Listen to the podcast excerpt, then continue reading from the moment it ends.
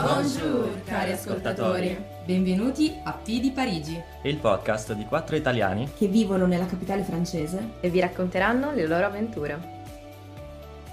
Allora ragazzi, in questo episodio un tema un po' più culturale, perché vorremmo parlare dei ponti di Parigi. Allora, voi tutti sapete che a Parigi c'è un fiume, la Senna, e quindi noi abbiamo deciso di parlarvi di questi famosissimi ponti che ci sono qui a Parigi.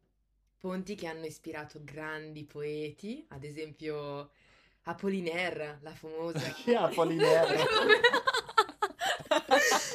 dai, adesso. Eh, proprio puntata la, culturale, dai. La, la famosa. Dai, rag... no, ragazzi. Imparo la, anch'io oggi. La famosa poesia del Pont Mirabeau. Dai. Ah, io non la conosco. No, raga. In realtà vogliamo parlare della ricerca delle case. Delle case, quindi perché secondo voi ponti? Perché tutti abbiamo pensato. Andremo a finire sotto un ponte di sicuro, perché non riusciamo a trovare casa. Esatto. È normale. Se volete trasferirvi a Parigi, è più che normale pensare veramente di andare a dormire sotto un ponte. Quindi... O in una tenda. Sì, se si è ricchi.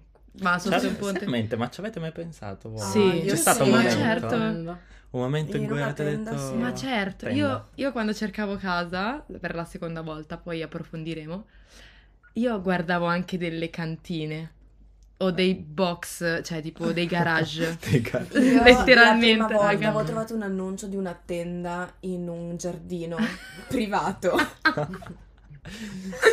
sono tutte, cioè raga, veramente sono tutti annunci veri. No, ecco perché la cosa che mi fa ridere di più di Parigi quando cercate gli annunci è che la legge ti dice che il minimo, per, il minimo mm, in termini di metri quadrati è 9 e quindi trovate delle 9 metri quadrati, quindi trovate degli appartamenti che sono davvero ridicoli, in cui entri e c'è la doccia accanto alla cucina che praticamente puoi cucinare, essere multitasking mentre ti lavi.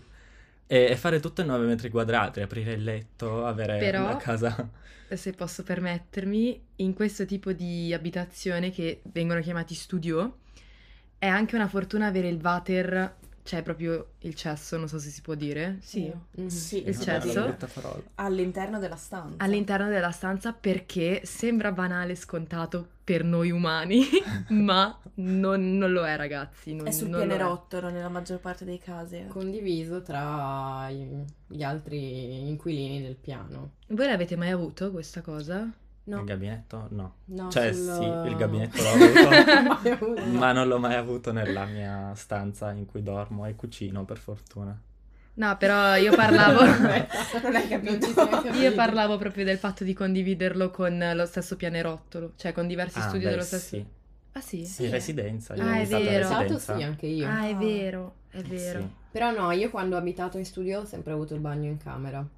Però eh, appunto ero in uno studio qualche l'anno scorso, mm, appunto di 9 metri quadri, con questo cesto in camera che però era veramente, cioè tu non potevi chiudere la porta perché era talmente piccolo e non ti ci stavano le ginocchia. Ok. Mm. Oddio. No, ecco, a questi livelli fortunatamente nessuno di noi è mai arrivato. No, ma è proprio secondo me una differenza di cultura. Eh, in Italia il nostro posto è una- un posto sacro, così come, lo so, dove si dorme, ci sono i pa- gli spazi per far tutto. In Francia secondo me non ci fanno In, neanche in molto Italia caso. abbiamo una concezione diversa della casa e anche Sì. Esatto. le persone a volte cioè, faticano una vita per poter avere Esatto, la casa. ci è proprio, proprio. sì, in Francia è un po' diverso. Però credo che sia, dipenda anche molto da città e città, perché a Parigi comunque è diverso, nel senso che c'è, ti È una- possono una città affittare, sovraffollata in cui capito? c'è tutto C'è- un...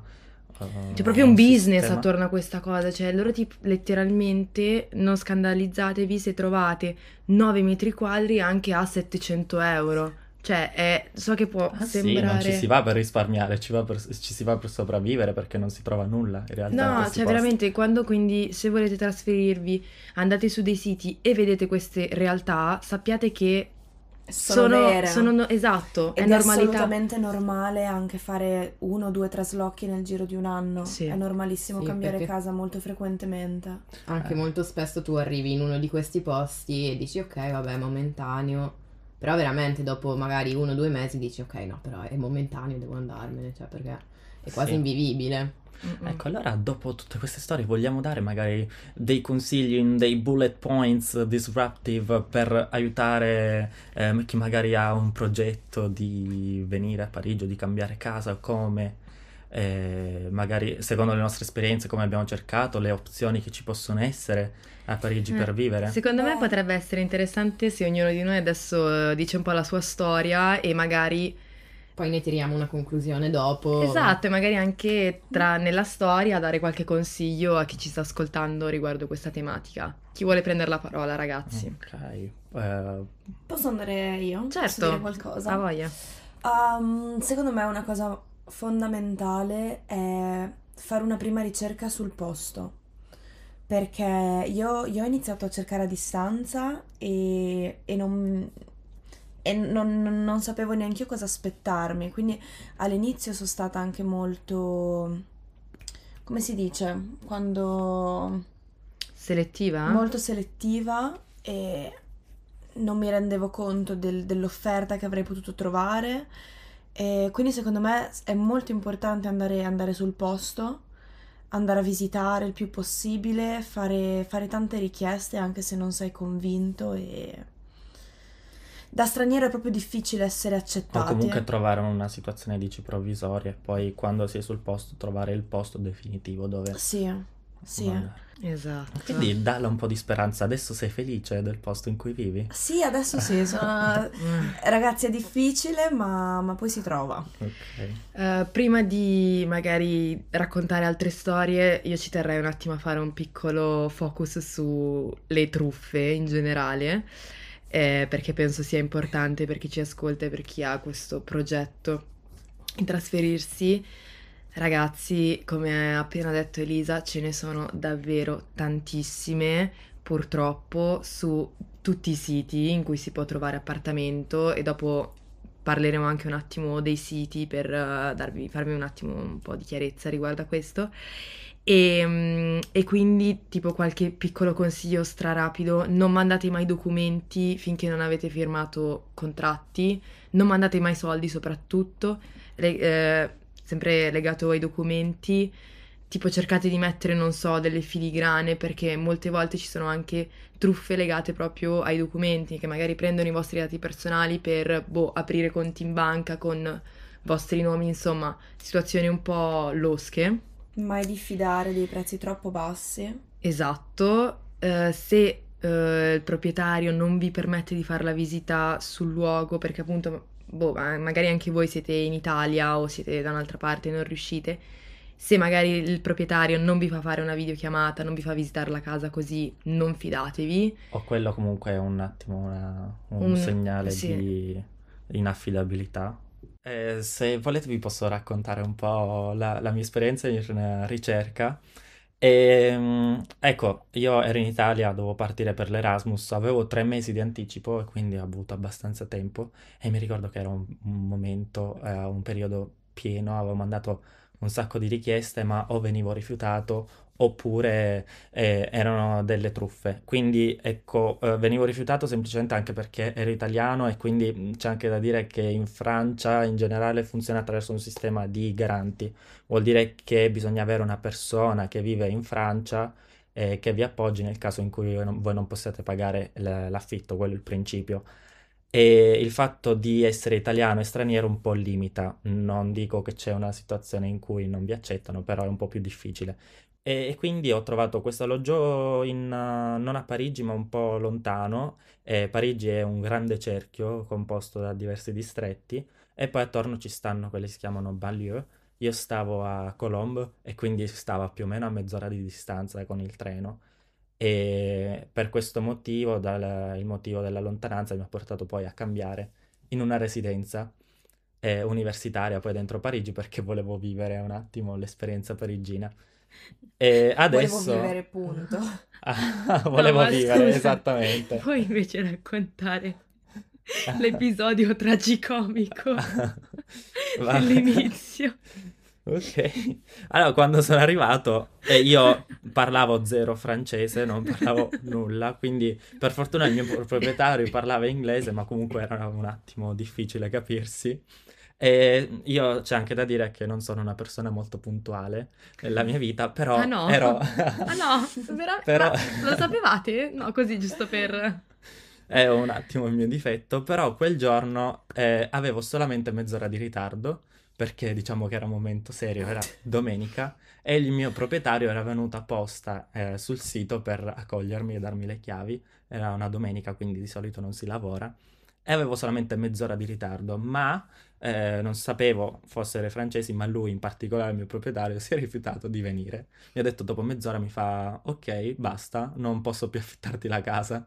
E quindi io che avevo sofferto tre mesi per trovarla, mi trovavo lì con delle valigie. Certo che anche te, cavolo, dopo tre mesi Mezz'ora. che trovi una casa. Eh, esattamente, però Perché la mia natura. Alessio? Esatto.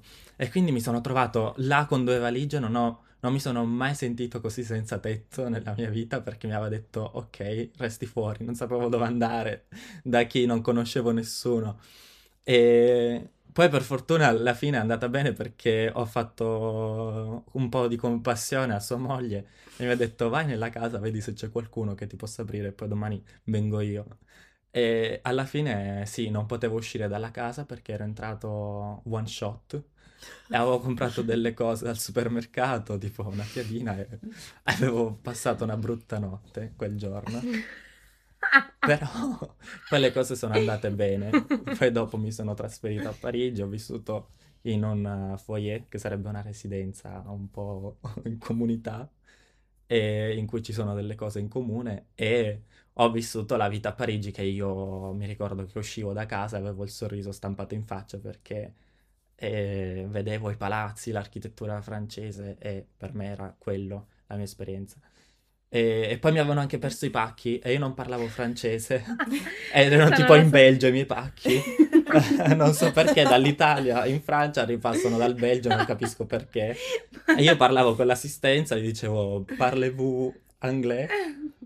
che vuol dire parlate inglese? E, e mi dicevano no, no, e mi chiudevano in faccia. Quindi poi alla fine li ho presi i pacchi e li ho recuperati. In Belgio. E a Parigi abbiamo, ci abbiamo lavorato. No, eh, invece per quanto riguarda me devo dire, inizialmente è stato abbastanza, cioè ho avuto abbastanza fortuna proprio per il prim- mio primo arrivo, la mia prima casa. Perché vabbè, io sì, anche io non conoscevo nessuno a Parigi, però in realtà avevo una, cioè mia mamma ha una- ha un'amica che vive, che vive anche lei fuori Parigi e io inizialmente sono andata da lei, avevo già cercato delle case, avevo prefissato degli appuntamenti, però non, ehm, insomma, non avevo tutta questa fretta che avevate voi.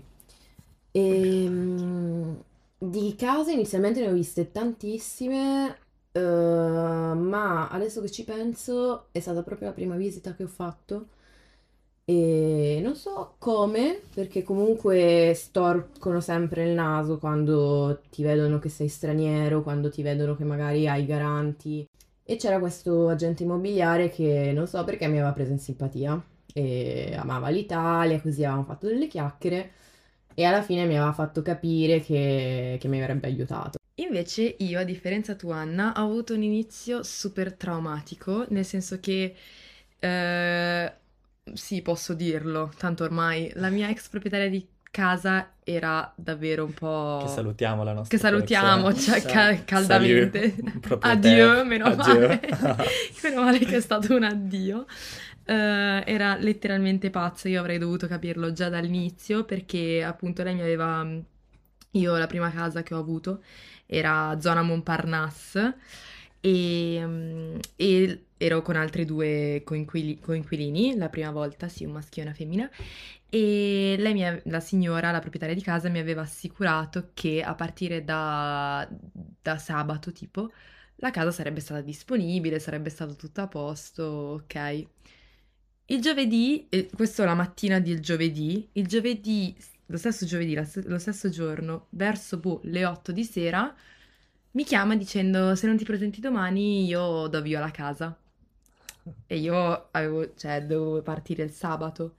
Quindi ragazzi ho letteralmente prenotato un volo alle 8 di sera per le 7 del mattino del giorno dopo. Quindi io sono andata con uno zaino, con una penna per firmare sto cavolo di contratto e sono arrivata a Parigi giusto per firmare un contratto. Lei poi tra l'altro è arrivata in ritardo, io ero per strada. Quindi poi però alla fine io avevo anche paura che questa casa non esistesse perché avevo trovato questo annuncio su P- PAP, Mhm. PAP, scritto Particulier, particulier. Esatto, che come se Loger è una piattaforma, è un sito internet su cui tu puoi trovare eh, diverse- mh, diversi appartamenti, diversi annunci, diverse offerte, e soltanto che non aveva le foto, questo annuncio. Io l'avevo contattata, che c'era un numero di telefono, e lei mi aveva mandato eh, un video e delle foto, mi aveva fatto anche... No, e poi anche Anna, perché all'epoca appunto stavamo cercando casa insieme, era andata a, contro- cioè, a vederla fisicamente, quindi esisteva veramente. E... e quindi niente, per me è stato un trauma perché ho dovuto salutare tutti quella sera lì perché appunto mi aveva detto se non arrivi alle 12 domani io questa casa la do via perché c'è già altra gente che la vuole. Io sono arrivata più o meno una settimanina prima di iniziare a lavorare, sperando che boh, di persona qua trovassi qualcosa abbastanza velocemente.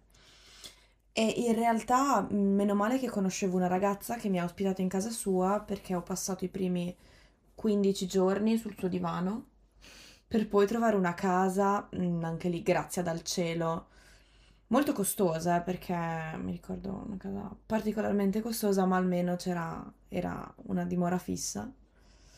E, però sì, mi ricordo, mi ricordo proprio notti a piangere, pensando di non trovare mai una- un posto dove stare, ero qua da sola comunque, su un divano a dormire. E, sì, è stato, è stato pesante, veramente pesante.